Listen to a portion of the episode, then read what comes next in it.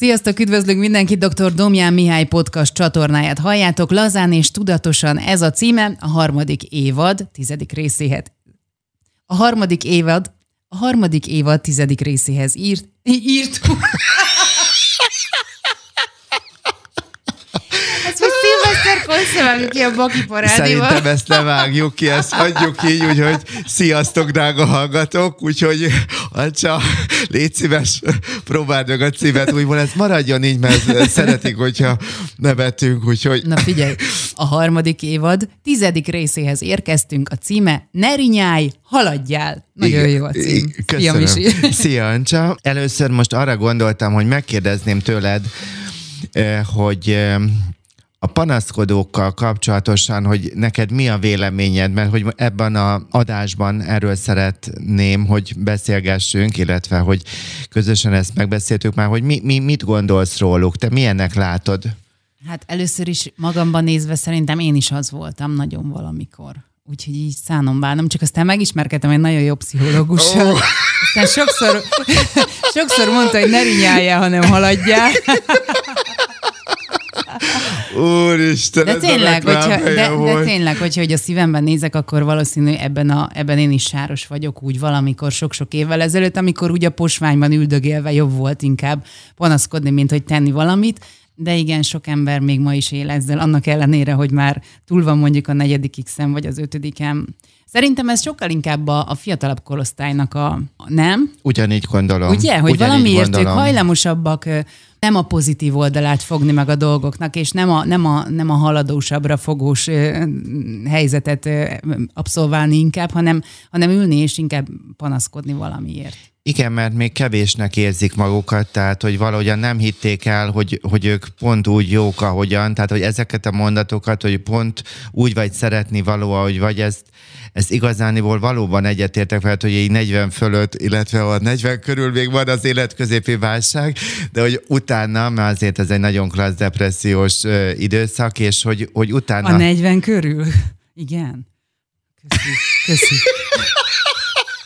Drága hallgatók, nem tudják, hogy itt van, van, van, van egy ilyen nagyon fiatal hölgy az én jelenlétemben, és hát igen, de, de szerintem, hogy mondjam, ismerve a, a te életedet, én úgy gondolom, hogy te már ezt így megélted, ezeket a kérdéseket, hogy mi a jó nekem, hogy hogyan akarom élni az életemet, és hogy nagyon sok mindenben tudtál döntéseket hozni, de hogy az életközépi válság nekem a 40-et nagyon-nagyon nagy boldogsággal éltem meg, és egy fantasztikus vacsora volt, meg egy szuper volt, és mielőtt 41 lettem volna, tehát 40 és fél körül, akkor volt egy nagyon drága kolléganőm, az Anci, és ő mindig, hogyha betöltöttem már, a, tehát mit tudom én, tegnap a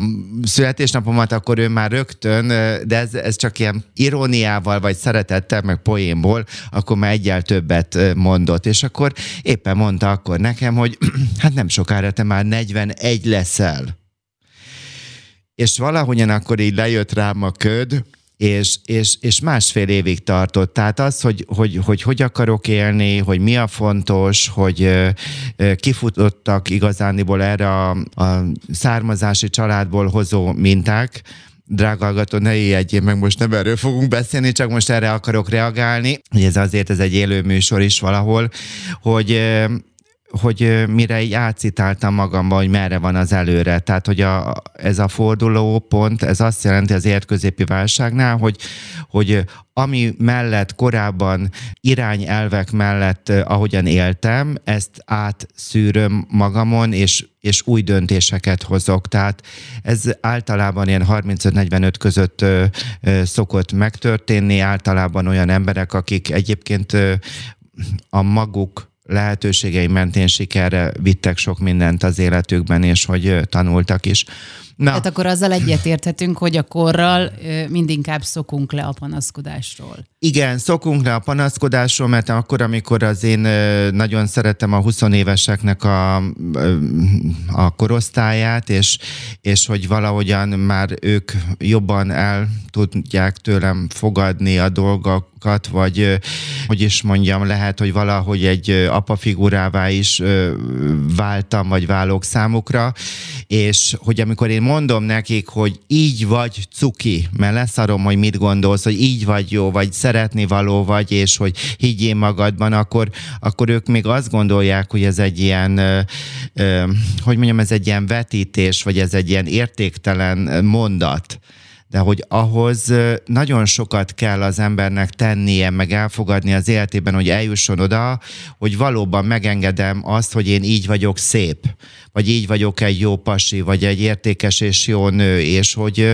leszarom, hogy a többi mit gondol hogy van, aki nálam jobban beszél, jobban néz ki. Igen, de kit érdekel, hogyha én egyébként tudomásul vettem azt, aki én tudok most lenni, és hogy hát ebben rengeteg, szóval, hogy ez a tudatosság, cselekedetek is kellenek, meg hát elfogadás. Úgyhogy hát egy kicsit messzire mentünk el, de nagyon jó kezdet ez arra, hogy valójában az önbizalomnak az erősödésével nagyon sok minden megváltozik az ember életében, de azt is látom, hogy vannak személyek, és ez nagyon furcsa lehet, drága hallgató, most hozzád szólok, hogy amikor azt mondom, hogy egyes embereknek a gyűlölet, vagy a harag, a szomorúság, vagy az áldozat szerep ad erőt, hogy ilyen, hogy létezhet. Szóval, hogy vagy az van, hogy örömmel kapcsolódunk, és a szeretetben, a szeretet alatt egyenességet is értek, és néha fáj az igazságot hallani, de hogy így nyíltan kapcsolódunk egymáshoz, vagy pedig a konfliktusokon keresztül. Tehát az is összeragaszt bennünket. Na most ez, ez csak egy ilyen kis kitérő volt, csak azt akarom mondani, hogy egyáltalán nem biztos, hogy mindenki tud lépést váltani az életben, és hogy azt gondolom, hogy nem csak a fiatal fiataloknak, minden korosztályra abszolút igaz ez a kifejezés, amit ezúton is köszönöm Anikónak, mert az Instagramon megint meghirdettem, hogy tudnátok-e, drága hallgatók, segíteni, hogy mi legyen a cím, és így lett, hogy ne rinyálj, haladjál ez a nerinyáj, ezt, ezt, ezt én szültem még meg korábban egy pár héttel, amikor felkészültem erre, de hogy ez, hogy ne, nerinyáj haladjál, és egyébként Anikó vagy Ancsa, róla annyit szeretnék elmondani, hogy őt is, meg a férjét, hát ha szabad így mondanom, hogy én imádom őket, tehát és ezúton is köszöntöm, és hát nem tudom, hogy figyelte, de hogy hoztam neked valamit. Bizonyám. És, és azért is kedves ez a szívemnek, mert meg fogom kóstolni, mert ami balatonos, igen, az, az, igen, az nekem Igen, a... igen, tehát tulajdonképpen övüké a balatonik cég, tehát egy ilyen tonikos dolog, és de ez nem a reklámhelye volt, úgyhogy puszilap az éteren keresztül is. Mehetünk tovább. Pszichológusként téged sok panaszkodó keres fel, Misi? Azt gondolná, én úgy gondolom, hogy egy olyan személy, aki még nem volt pszichológusnál, vagy nem pszichológus, hogy én reggeltől estig panaszkodókkal találkozom.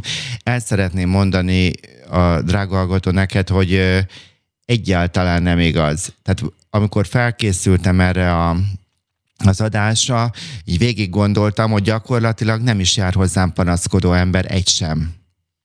Mert hogy amikor megkérdezem, hogy mi az a konkrét dolog, amihez szeretne segítséget kérni, akkor van, hát nem biztos, hogy rögtön elsőre ezt meg lehet fogalmazni, hogy van egyfajta cél, tehát valamilyen terápiás célt is meg fogunk majd idővel határozni, ez az egyik dolog, a másik pedig azért megyek el pszichológushoz, vagy pszichoterapeutához, mert változni akarok Tehát ebben tehát nagyon furcsa, gondolom én, én nem találkozom panaszkodókkal. Ez az egyik dolog, a másik pedig lehetséges, hogy egyes klienseim, amikor nem tudom, bejelentkeztek, vagy eljöttek, hogy akkor mondjuk, hogy ők nem tudom, milyenek voltak korábban, de hogy azt meg kell érteni, hogy igaz, ez egy annyira negatív dolog a panaszkodás, hogy ezt lehetséges, hogy akár nem tudatosan én ezt leállítom,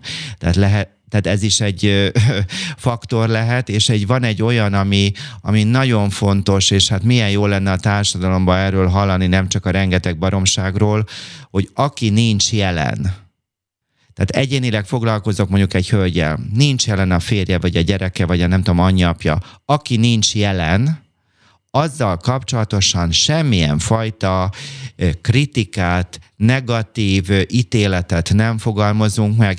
Természetesen lehet néven nevezni azt, hogy nekem fáj az, hogy ő alkoholt iszik. Ez, ez nem ítélet, ez, ez én rólam szól, hogy nekem ez fáj, vagy csalódtam abban, hogy. Tehát ezeket így meg lehet fogalmazni, de Hát ez lehetséges, hogy családterapeuta is vagyok, de ez egy nagyon-nagyon fontos elv, amit én tizenéve így dolgozom, hogy aki nincs jelen, arra nem engedem meg se a kritikát, se az ítéletet.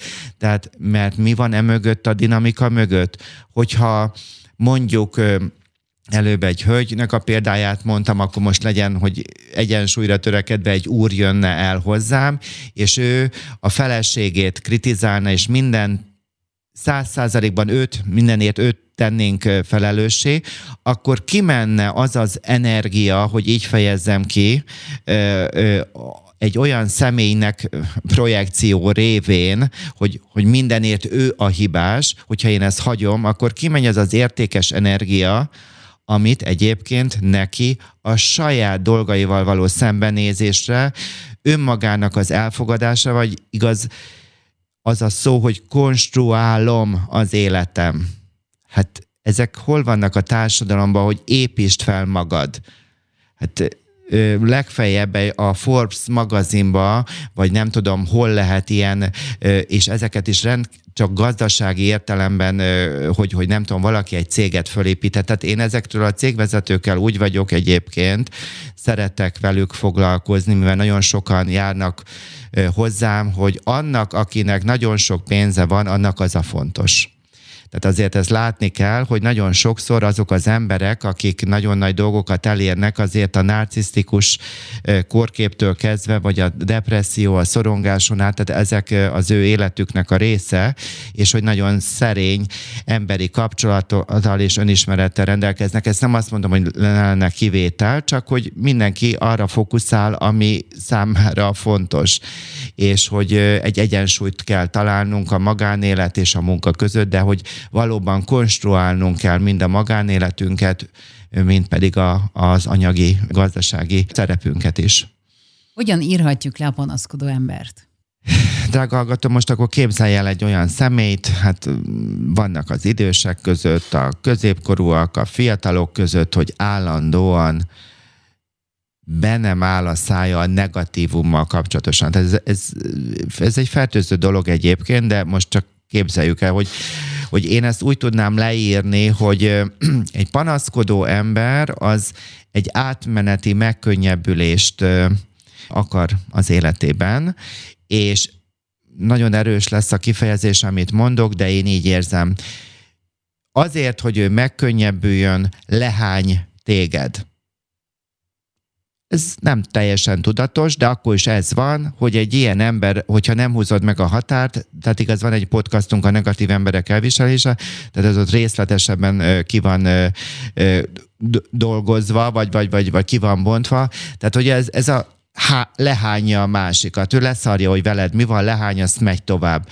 Semmilyen fajta megoldási ötletre nem nyitott. Tehát gyakorlatilag egy, egy olyan ember, aki állandóan panaszkodik, és csak ezen a szinten van, semmilyen fajta gondolatot én már nekik nem mondok.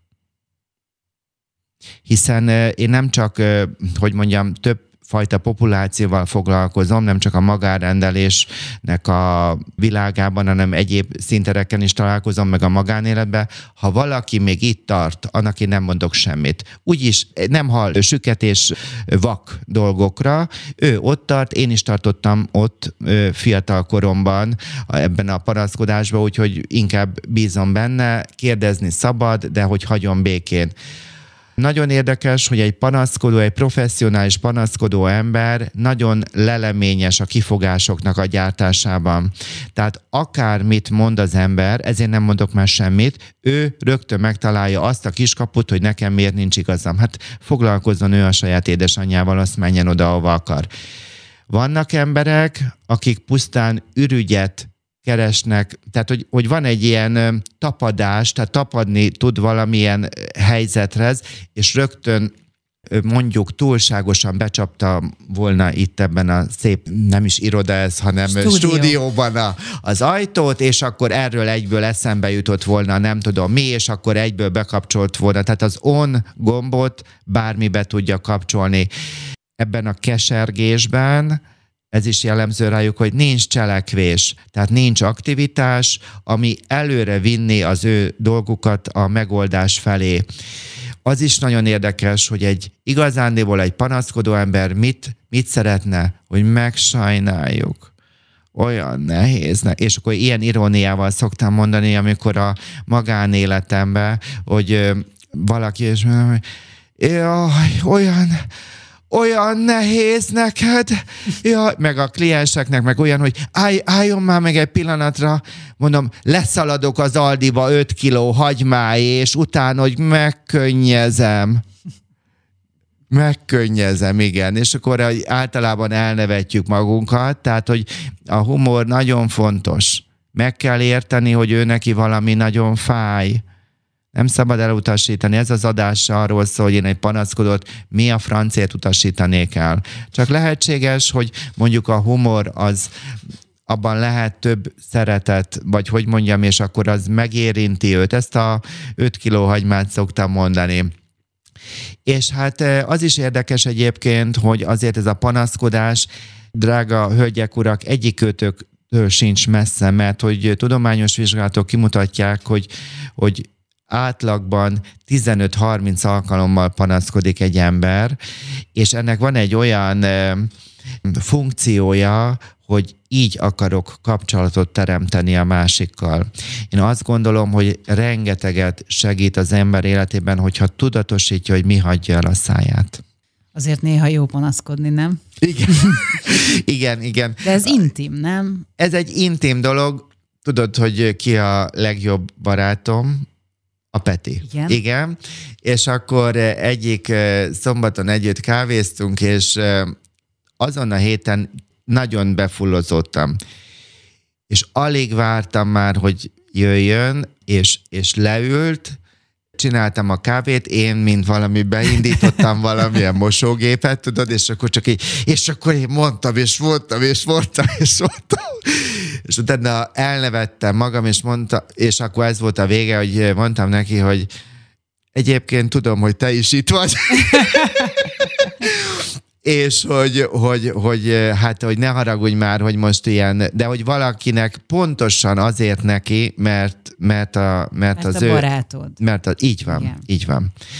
Tehát pontosan az, hogy, hogy bölcs, hogy elfogadó, hogy őszinte, hogy gerince, szóval nagyon sok olyan, igen, hogy hogy egy olyan embernek panaszkodtam ki magam, akiben megbízok, és hogy ő nem a negatívumot fogja bennem erősíteni, hanem pontosan akár irányba állít.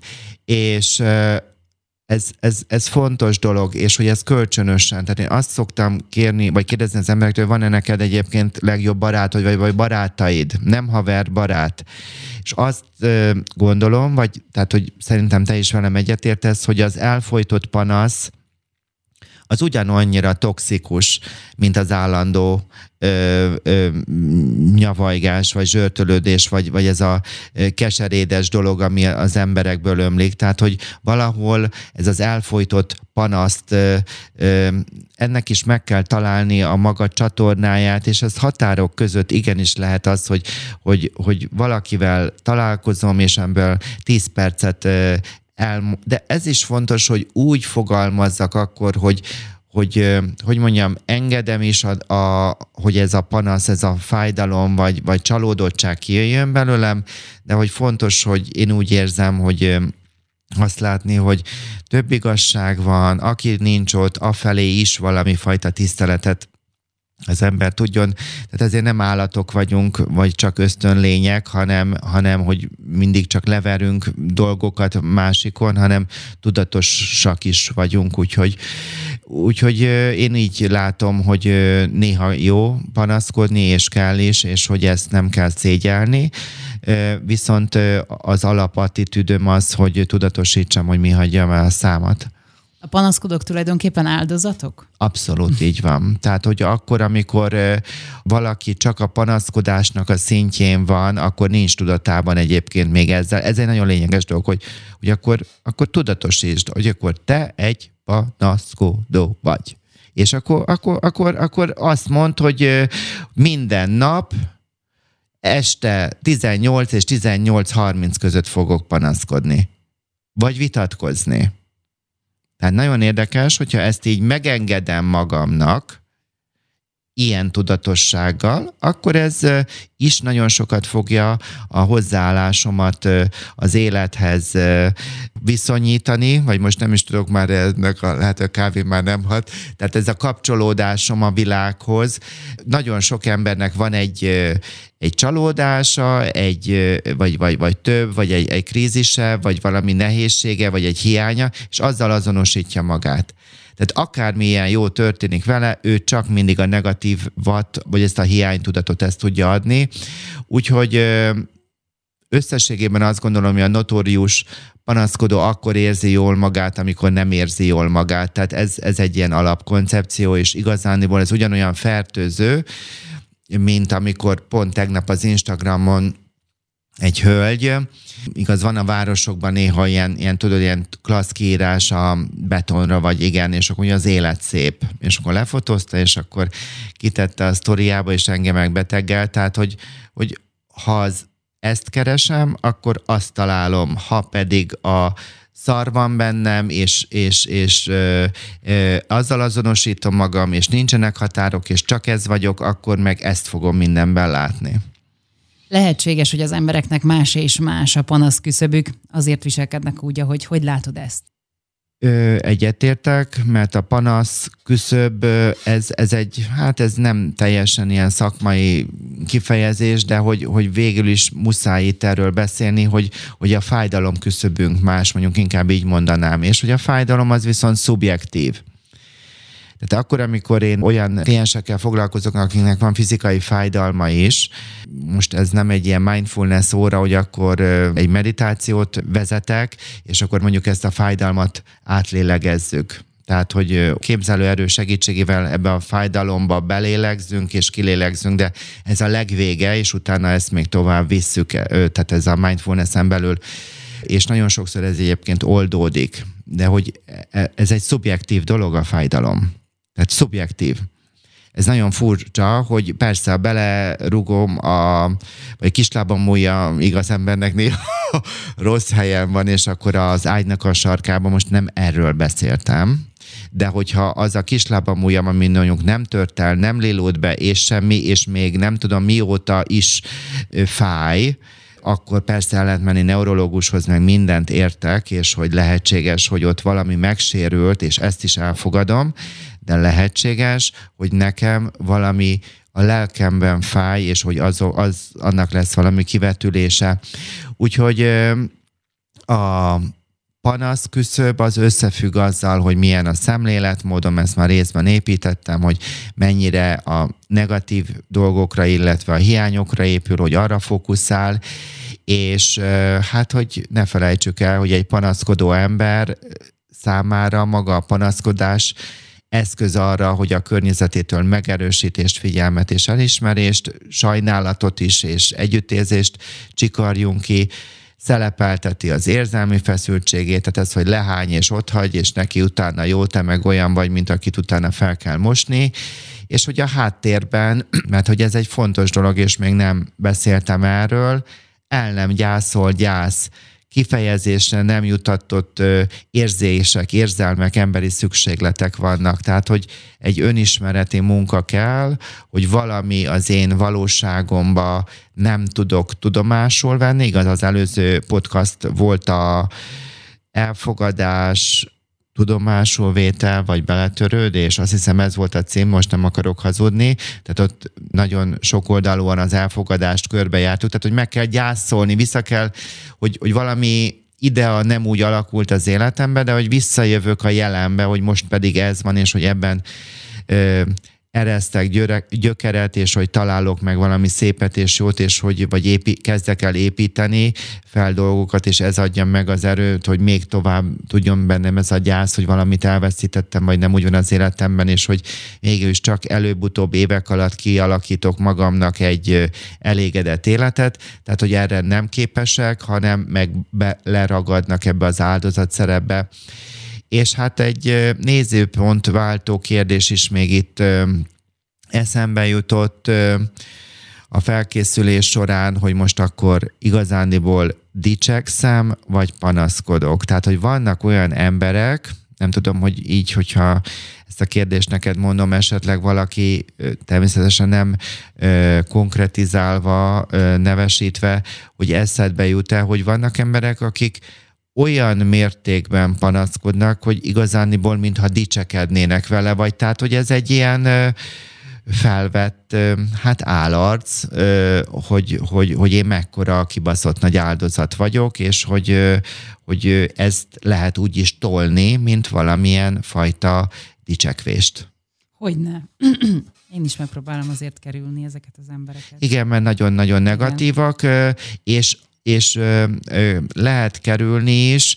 Az, az biztos, hogy akkor, amikor még valaki ebben az állapotban van, nem befogadó, és hogy ekkor hát tanácsot eleve nem adunk, kérdezni kérdezhetünk, én inkább azt az általában azt szoktam mondani, hogy figyelj ide, csináld úgy, hogy az neked az jó majd, amikor ez megérik benned, vagy kér segítséget. Tehát, hogy ö, ö, se könyvet, semmit nem fogadnak el, nem. Se, se videót, semmit. Tehát ő, ő ebben az állapotban van, ez egy, ez egy rendkívül merev, zárt állapot. Igen, de hogy ebben a, a kommunikáció lehetősége is megszűnik köztünk, hiszen ha én próbálnám jóra terelni, akkor már én szégyellem magam, hogyha nekem, én úgy érzem, hogy nekem valami jó, nem? Tehát, Igen. hogy nem tudsz vele Igen. kapcsolódni pontosan ezért. Igen, viszont van az a pont is, amikor, mert hogy szinte büntetést von maga után, hogyha te azt mondod neki őszintén, ami benned van, mert igaz, itt egy nagyon nagy játszmás dolgokról beszélünk, tehát ez nem egy lájtos adás, hogy jaj, hagyd abba a panaszkodást, és akkor nem, hát aki ebben él, tulajdonképpen ő, ő nem őszinte, és hogyha te őszintén mondasz két mondatot, akkor te leszel a hibás. És hát van az a pont, amikor leszarom, hogy én ki vagyok, vagy mi vagyok, én azt mondom, ami, tehát hogy ez is azért igaz, hogy vannak helyzetek, amikor ö, ö, vállalom, vállalom magam, tehát igazániból ezt is gyakoroltathatja velünk a helyzet, hogy egyrésztről elfogadom, hogy ő most ott tart, és békén hagyom, és valahogyan az együttérzésemet kifejezem, de hogy ráhagyom, vagy rábízom ezt a dolgot, és az is lehet, hogy bizonyos helyzetekben nem a megváltoztatás a cél, a, a célom, hanem az, hogy őszintén én ki vagyok, én nekem mi a véleményem, és én elmondom. És hogy hát ez is hiányzik a társadalomban, tehát azt is valahol, hogy egy panaszkodó, hogy mondjam, én az a véleményem, hogy az őszintességnek az az üzenete, hogy számomra te fontos vagy. És hogy vannak olyan helyzetek, amikor ki kell mondanunk. De ezt meg kell találni, hogy, hogy ez kell önbizalom is, meg tehát, hogy én ne egy újabb játszmát vagy megmentést igaz, mert nagyon sokszor hát egy áldozat, egy áldozat, az előhívja bennem a megmentőt, vagy az üldözőt mert ez a dráma háromszög, igaz? Tehát, hogy üldöző, megmentő, áldozat. Erről szól a, nem tudom, ott a első évadunknak, a nem tudom, ott a legelején az egyik játszmatündér elég volt belőle című rockoperánk. Tehát, hogy ez, ez egy fontos dolog, hogy egy áldozat, egy, egy panaszkodó ember nagyon sokszor előhívja a másikban, vagy a, hogy, hogy egy megmentőt, tehát hogy, hogy az egy kiskorúsító dolog egyébként, tehát hogy meg akar engem majd menteni, vagy én, ha a másik panaszkodik őt, vagy pedig az üldözöm az igazságommal, és hogy amiről meg én beszélek, hogy adott helyzetben helye van két-három őszinte mondatnak is. Úgyhogy hajrá! Mi történhet azzal, aki nem tud felhagyni a panaszkodásról? Elszigetelődik. Tehát elszigetelődik, és meg fog benne erősödni az a hiedelem, hogy a világ az szar és ez, ez se sikerült, és hogy igen, és megint visszajönnek ezek a negatív horgonyok, ami, tehát állandóan vissza-vissza jönnek ezek a történetek, és hogy azért egy kicsit emelkedjünk már föl az egyéni sorson. Nem egy, hogy mondjam, egy késztermékként láttuk meg a világot, hanem van egy apánk, anyánk, nekik is vannak a apjuk, anyjuk. A genetika az az egyik dolog, ami átjön, a másik az az epigenetika. Az epigenetika az azt jelenti, hogy bizonyos környezeti hatások felerősítenek bizonyos géneket, és másokat pedig alvóvá tesznek, és a környezeti hatások között az, hogy ők mit éltek meg, akár jót, akár rosszat. Tehát nagyon sok genetikai, epigenetikai hatás jön, igaz az életünkbe, hogy hogyan tudok kötődni az anyámhoz. Ki van mutatva, hogy egy hölgy még meg sem fogant a gyermekével, és már meg lehet mondani, hogy az ő gyermeke hogyan fog hozzá kötődni, a fél világ, vagy a nem tudom, még több, bizonytalanul tud csak kötődni. Tehát, hogy egy csomó minden nem igaz az, hogy minden gyerek, hogy egy fehér lappal születik hanem vagyunk, van egy egyéni sors, van egy családi sors, és tovább megyek, van egy társadalom, amiben élünk. És azt lehet látni, hogy most társadalmilag egy kettős valóság az, amiben vagyunk. E, nem fogok politizálni, tehát hogy így, így, így megtalálni, tehát hogy kell egy kicsit nézőpontot is váltani, hogy, hogy újból csak felerősíteném azt a dimenziót, hogy vannak-e barátaink, kölcsönösség, intimitás az életünkben, szeretet de hogy ebben magamat is kell szeretnem, a fele barátot megtanulni, hogy, tehát a, a, hogy legyenek emberi kapcsolatok, és hogy a társadalom egészé felé is, hogy tudok-e adni, szeretni. Tehát, tehát ezek, hogy mondjam, egy áldozat szerepben lévő ember, aki állandóan panaszkodik, úgy is lehet mondani, hogy önző. És én elfogadom őt, hogy ő ott tart. Tehát ez most ítéletnek hangzott, de bennem azért csak ezt így megfogalmaztam, nem fogom visszavonni, én is voltam önző, tehát ez egy ilyen állapot, hogy igen, és még biztos, hogy vagyok olyan dolog, amiben még mindig merev, vagy, szóval merevként, vagy, vagy, vagy nem tudom engedni a dolgokat megtörténni, de hogy, hogy, hogy, hogy, hogy sok-sok minden, akár a panaszkodás is transgenerációs, és, és hogy megy tovább. Lehet-e pozitív panasz? Abszolút lehet. Abszolút lehet, amikor benne van a megoldásnak az igénye. Tehát, hogy, hogy nem csak a, tehát, hogy a negatívumot meg kell tanulnunk felvállalni. De ha mellé teszem azt, hogy van egyfajta megoldás ra egy igényem vagy egy ötletem, ez rengeteget tud segíteni. Úgy is tudnám mondani, hogy hatékonyabbá tudnék-e válni, hogy valamit problémának látok, kérdezi az egészségpszichológia, vagy pedig kihívásnak. Tehát, drága hölgyek, urak, szeretném nektek azt közvetíteni, hogy igenis adjatok hangot az elégedetlenségeteknek, de ezzel egyidejűleg ott tegyetek ne egy pontot, hanem egy veszőt, és hogy a megoldás keresést, ezt is a, az együttműködésnek a való hajlandóságotokat fejezzétek ki, tehát azt a fajta nyitottságot. És azt gondolom, ez egy nagyon jó dolog, amiről most itt, itt az adás felé kiukadunk, hogy igenis, hogy néven nevezem, és ugyanakkor keresem az együttműködést. Tehát, hogy ez, ez, ez a pozitív panasz. Most ez se ilyen tudományos kifejezés, hogy, hogy hát ez, ez egy magasabb szintű együttműködés, úgyhogy ne nyomjátok el magatokban a negatív gondolatokat, de ne hagyjátok, hogy azok csak maga, magukban létezzenek. Azonban már az összegzés előtt állunk, és még a legfontosabb mondatot nem mondtam ki. Drága hölgyek, urak, figyeljetek ide. Hagyjátok abba, hagyd abba a panaszkodást. Tanuld meg ezt az egy kibaszott mondatot, hogy hagyd abba a panaszkodást. Tehát akkor, amikor elmondod, a, az egy vélemény legyen, hagyd abba a panasz, nem fogsz, gyengíted magad és mindenkit elszigetelődsz, tovább erősödsz az, hogy a világ egy, egy, egy borzasztó, szóval a hiányai tovább minden tovább fog erősödni benned. Hát nem szeretnék ilyet kiírni, tudod, mindig szoktam, hogy graffitivel így körbe mennék a városokba, hogy, hogy hagyd abba a panaszkodást. Tehát, hogy ne panaszkodj, hanem, hanem próbáld meg átgondolni az életedet, amit mindig itt ugatérozok, hogy, hogy minden héten szállj arra időt, hogy egyedül leülsz valahova egy padra, vagy otthon egy fotelba ki a jó Isten vagy, mi felé mész, mit akarsz, mi a jó neked, mit tudsz elfogadni, mit nem tudsz, mi az, aminél határidőt adsz. Tehát, hogy, hogy, hogy meg kell találnunk a magunk külső-belső erőforrásait, és hogy elfogadni, hogy az életet türelemmel fokról fokra tudjuk csak konstruálni. Összegzés.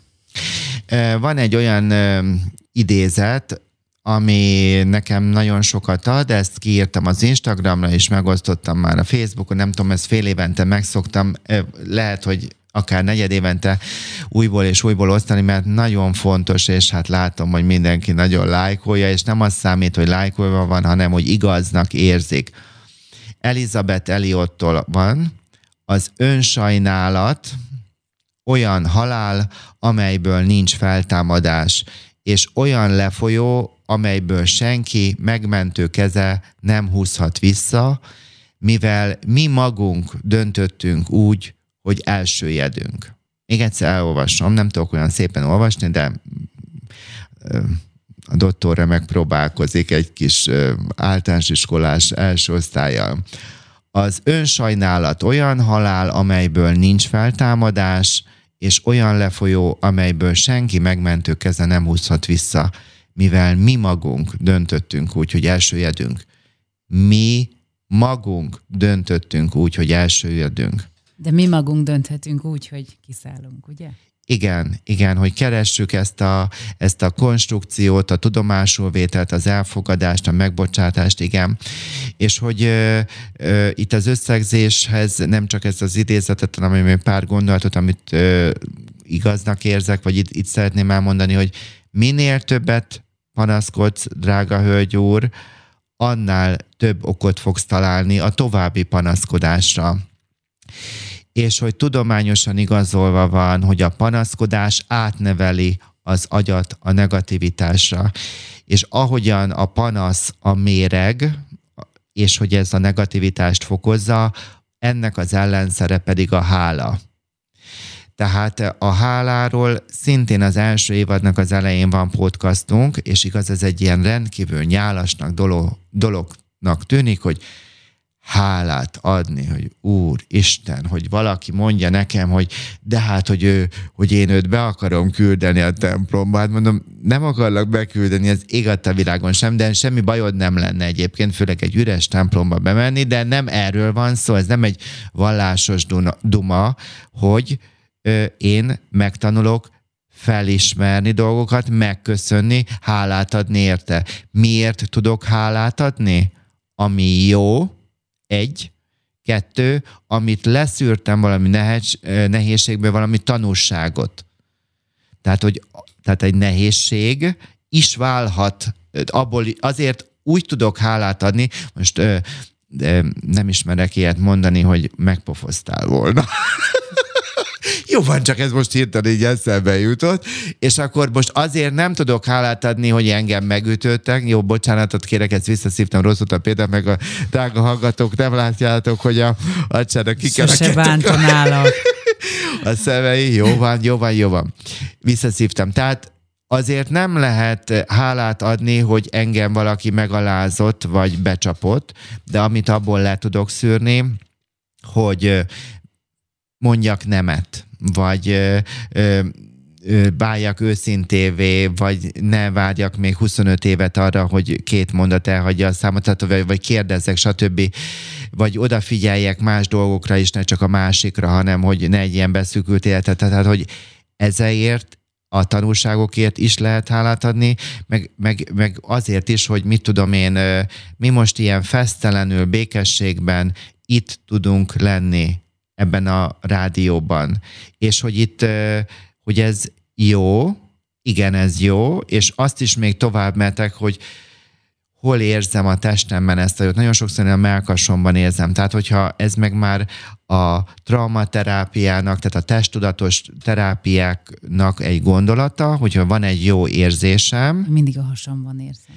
Igen, van, aki a hasába, melkasában, van, amikor néha az arcomban, hogy a, a jó érzés, hogy mondjuk örömöt érzek, vagy megnyílást, vagy hálát, vagy kíváncsiságot, vagy békességet, ehhez kapcsolódik egy helyzet, egy, hogy itt ülünk, ez az, az, hogy mi itt ülünk, ez mögött év, hát már nem évtizedek, de 15 év van mögötte, tehát hogy ez hogyan épült fel, hogy ez van itt egy élmény, van egy érzés, és akkor megnézem, hogy van egy testi érzetem, ha ezt össze tudom kapcsolni, hát ez a professzionális szint, akkor, hogy, hogy a testemben is, hogy hol érzem a jót, ez egy, ez egy nagyon nehéz feladat, mert mindig csak az, hogy gombóc van a torkomban, szúr a szívem, befeszült a, a, a gyomrom, vagy a torkom, vagy a, mit, tehát, hogy a fejemben, hogy hol érzem a halántékomon, tehát, hogy,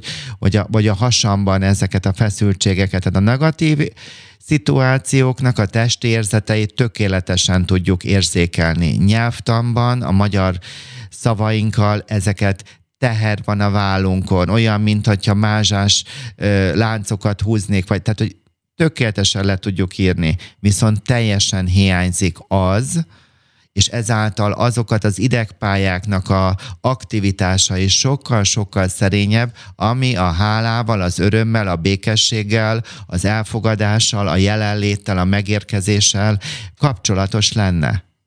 Tehát ezeket bizony a, ide bekapcsolhatjuk a mindfulness, a, a testtudatos terápiák közül mondjuk az EMDR-t, brainspottingtól kezdve nagyon sok mindennek a, a szintjét, és hát még ide tartoznak mondjuk a szomatodráma, igazjátékvezető is vagyok, vagy a pszichodráma, tehát hogy amikor dramatikus eszközökkel ezt meg, megjelenítjük, vagy ott van a művészetterápia, tehát azért itt rengeteg eszköz van arra, hogy ráleljünk a belső erőforrásokra, a belső jólétünknek azokat a pillanatait először tudatosítsuk, testileg, lelkileg és az élményben, és hogy így, ahogyan ebben növekszem, hogy minden este három dologért hálát adok, hogy mi volt jó, ez először nagyon nagy ellenállás van mindenkiben, mert azt mondják nekem, hogy igen, nagyon finom volt ez a kávé, vagy olyan jó, jó érzés volt ezt meginni, vagy jó volt ez a beszélgetés.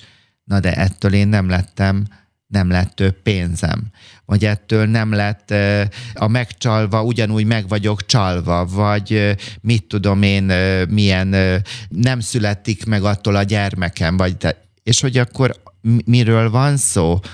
Arról van szó, hogyha hálássá válok, akkor az egy erőforrást adok a saját kezembe, nem egyik nap, hanem fél évet, fél éven át csinálja valaki ezt a gyakorlatot, hogy minden este három dolgot keres a napjába, ami jó, vagy egy pozitív tanulság, és még megkérdezi a testétől is, hogy hol éreztem ezt a testemben, tehát hogy ezt úgy hívjuk, hogy tudományosan lehorgonyozzuk ezt a dolgot, akkor bizony ez egy erőforrása válik ahhoz, hogy szembenézzek a jelenben azzal, ami van, vagy nincs, vagy mulasztottam, és hogy céljaimat ki kell tűznöm, és hogy ahhoz tudjak azt az első lépést megtenni, ami ahhoz kell, hogy azt elérjem, vagy hogy egyáltalán, tehát hogy ez, a, ez amit állandóan szerintem unalomig ismétlek, hogy konstruáljuk az életet. Van annak valamilyen jelentősége, vagy, vagy bármi más, hogy hol érezzük a jót? Testünk nincs, meg, nincsen? Nincs, nincs, nincs, nincs. Én, ez, ez bárhol érezhetjük. És nem lehet, hogy ott érezzük a jót, ahol egyébként a rosszat is? Annyira, annyira jókat kérdezel, de nagyon jókat mondasz, nem. de így van, hát, hogy azt szoktam a klienseknek mindig mondani, tehát most itt nem az a van a fókuszban, hogy egy adott szituációnak a testtudatosságát, hogy hogyan lehet azt kibontani. Egyébként több mindent már most elmondtam erről, hogy ha összegyűjtöttünk rengeteg negatív testi érzetet a testünkben, tehát ez is mint egy bank, tele vagyunk szarral, akkor bizony nagyon sok pozitív testi érzetet kell tudatosítani ahhoz, hogy az egyensúly a testi szinten is létrejöjjön. És igenis, hogy nem csak a nagy dolgok rejthetik a gyógyulás számunkra, hanem minden nap mezei, nem kell utazni hozzá semmi, hogy itt a mindennapi napunkatban is fokról fokra meg tudom nevelni a szememet arra, ez nem kölcsösség, hogy egyre elfogadóbbá, megengedőbbé és hálásá tudok válni és hogy örülök az életemnek. És hogy ez, egy, ez, a, ez maga a csoda számomra, amikor, hogy mondjam, egyrésztről az is igaz, én úgy gondolom, hogy mindenki másképpen hülye. Azt is gondolom, hogy mindannyian életünknek egy szinterében egyfajta bénassággal rendelkezünk, vagy hiányjal, és hogy ezek mellett mégis meg tud jelenni az életünkben az öröm, és hogy itt van egy nagyon fontos lépés, hogy attól, hogy nekem nem született gyermekem, attól én még tudok örülni a te gyermekednek, vagy akikkel foglalkozom a karitatív módon transplantáltakkal, dializáltakkal, hogy egy személy, aki elveszítette a gyermekét, és hogy ő neki az ő gyermekének több szervét felhasználtak életmentő műtéthez, attól, hogy neki van egy gyásza, egy fájdalma, ő szívéből tud jót kívánni a másiknak, aki megkapta az ő gyermekének a szervét, hogy legyél boldog, és, és hogy élt tovább az életedet, és hogy élj.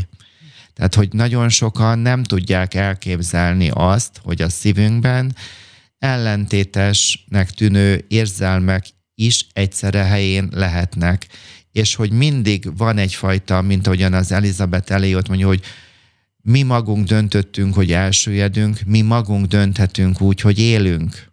És akkor, ha én élni akarok, akkor nekem az életet kell keresni, és az életet kell kívánni a másiknak, azzal együtt, hogy tudomásul veszem, hogy nekem valami nincs meg, vagy valamit gyászolok, vagy, vagy valami hiányzik, vagy mulasztok. És akkor a panaszkodókra még egy mondattal visszatérnék, hogy, hogy Mukuska, ha itt tartasz, mivel ez egy állapot, semmi gond, de hogy lásd azt meg, hogy lustának fogsz látszani. Tehát egy panaszkodó ember igazándiból ebben a nem az aktivitásban van, hanem a passzivitásban is, hogy egy idő után ez, ez, ez lustaságba is át fog tudni menni. Még annyit szeretnék nektek mondani, hogy a szakmai Facebook oldalamat nem kell lájkolni, mert már elég ember lájkolta, tehát én ezen már túl vagyok, hogy még több, nem tudom, ki kövessen, aki akar, megkövet és kész. De hogyha szeretnétek előadásaimra eljönni, vagy mindfulness tréning, női önismereti tréning, szomatodrámára, vagy a bármire, akkor van a szakmai mindenkinek, akinek van szakmai Facebook oldala, hogy ott vannak események, és akkor, hogy ott ö, oda töltöm fel mindig ezeket az eseményeket, és, és azt pedig külön köszönöm, hogyha lefotózzátok a multimédiás kijelzőn, a, a, amikor hallgatjátok a podcastot, és hogy személyesen köszönöm, amikor másoknak adjátok tovább, mert úgy látom, hogy ilyen jellegű tartalom van más is természetesen, de hát én hiszek abban, hogy tehát hogy mondjam, hogy ezzel is nagyon sok embert lehet segíteni és gyógyítani, és köszönöm a támogatásotokat is, és hogy ne panaszkodjatok. Tehát hagyd abba a panaszkodást, tanulj meg, most a végére valami erőset mondani, hogy meg kell tanulni kussolni, és tehát, hogy nem, nem mond, és ez a legnehezebb, először elhallgatni, lekussolni, hát ez annyira, de annyira, de annyira nehéz, amikor panaszkodó emberek között vagyok, hogy észre veszem azt, hogy már megint be akarnak, hogy, hogy én is mondjak, hogy nem fogok kritikát, akkor kussolok, ott görcsölök magamba, tudatosítom, hogy mi hagyja a számat, és akkor szólalok meg, amikor, amikor egyébként vagy tényt közvetítek, vagy pedig valami pozitívumot, úgyhogy Dr. hajrá, magyarok! Mihály, köszönjük szépen! Puszi.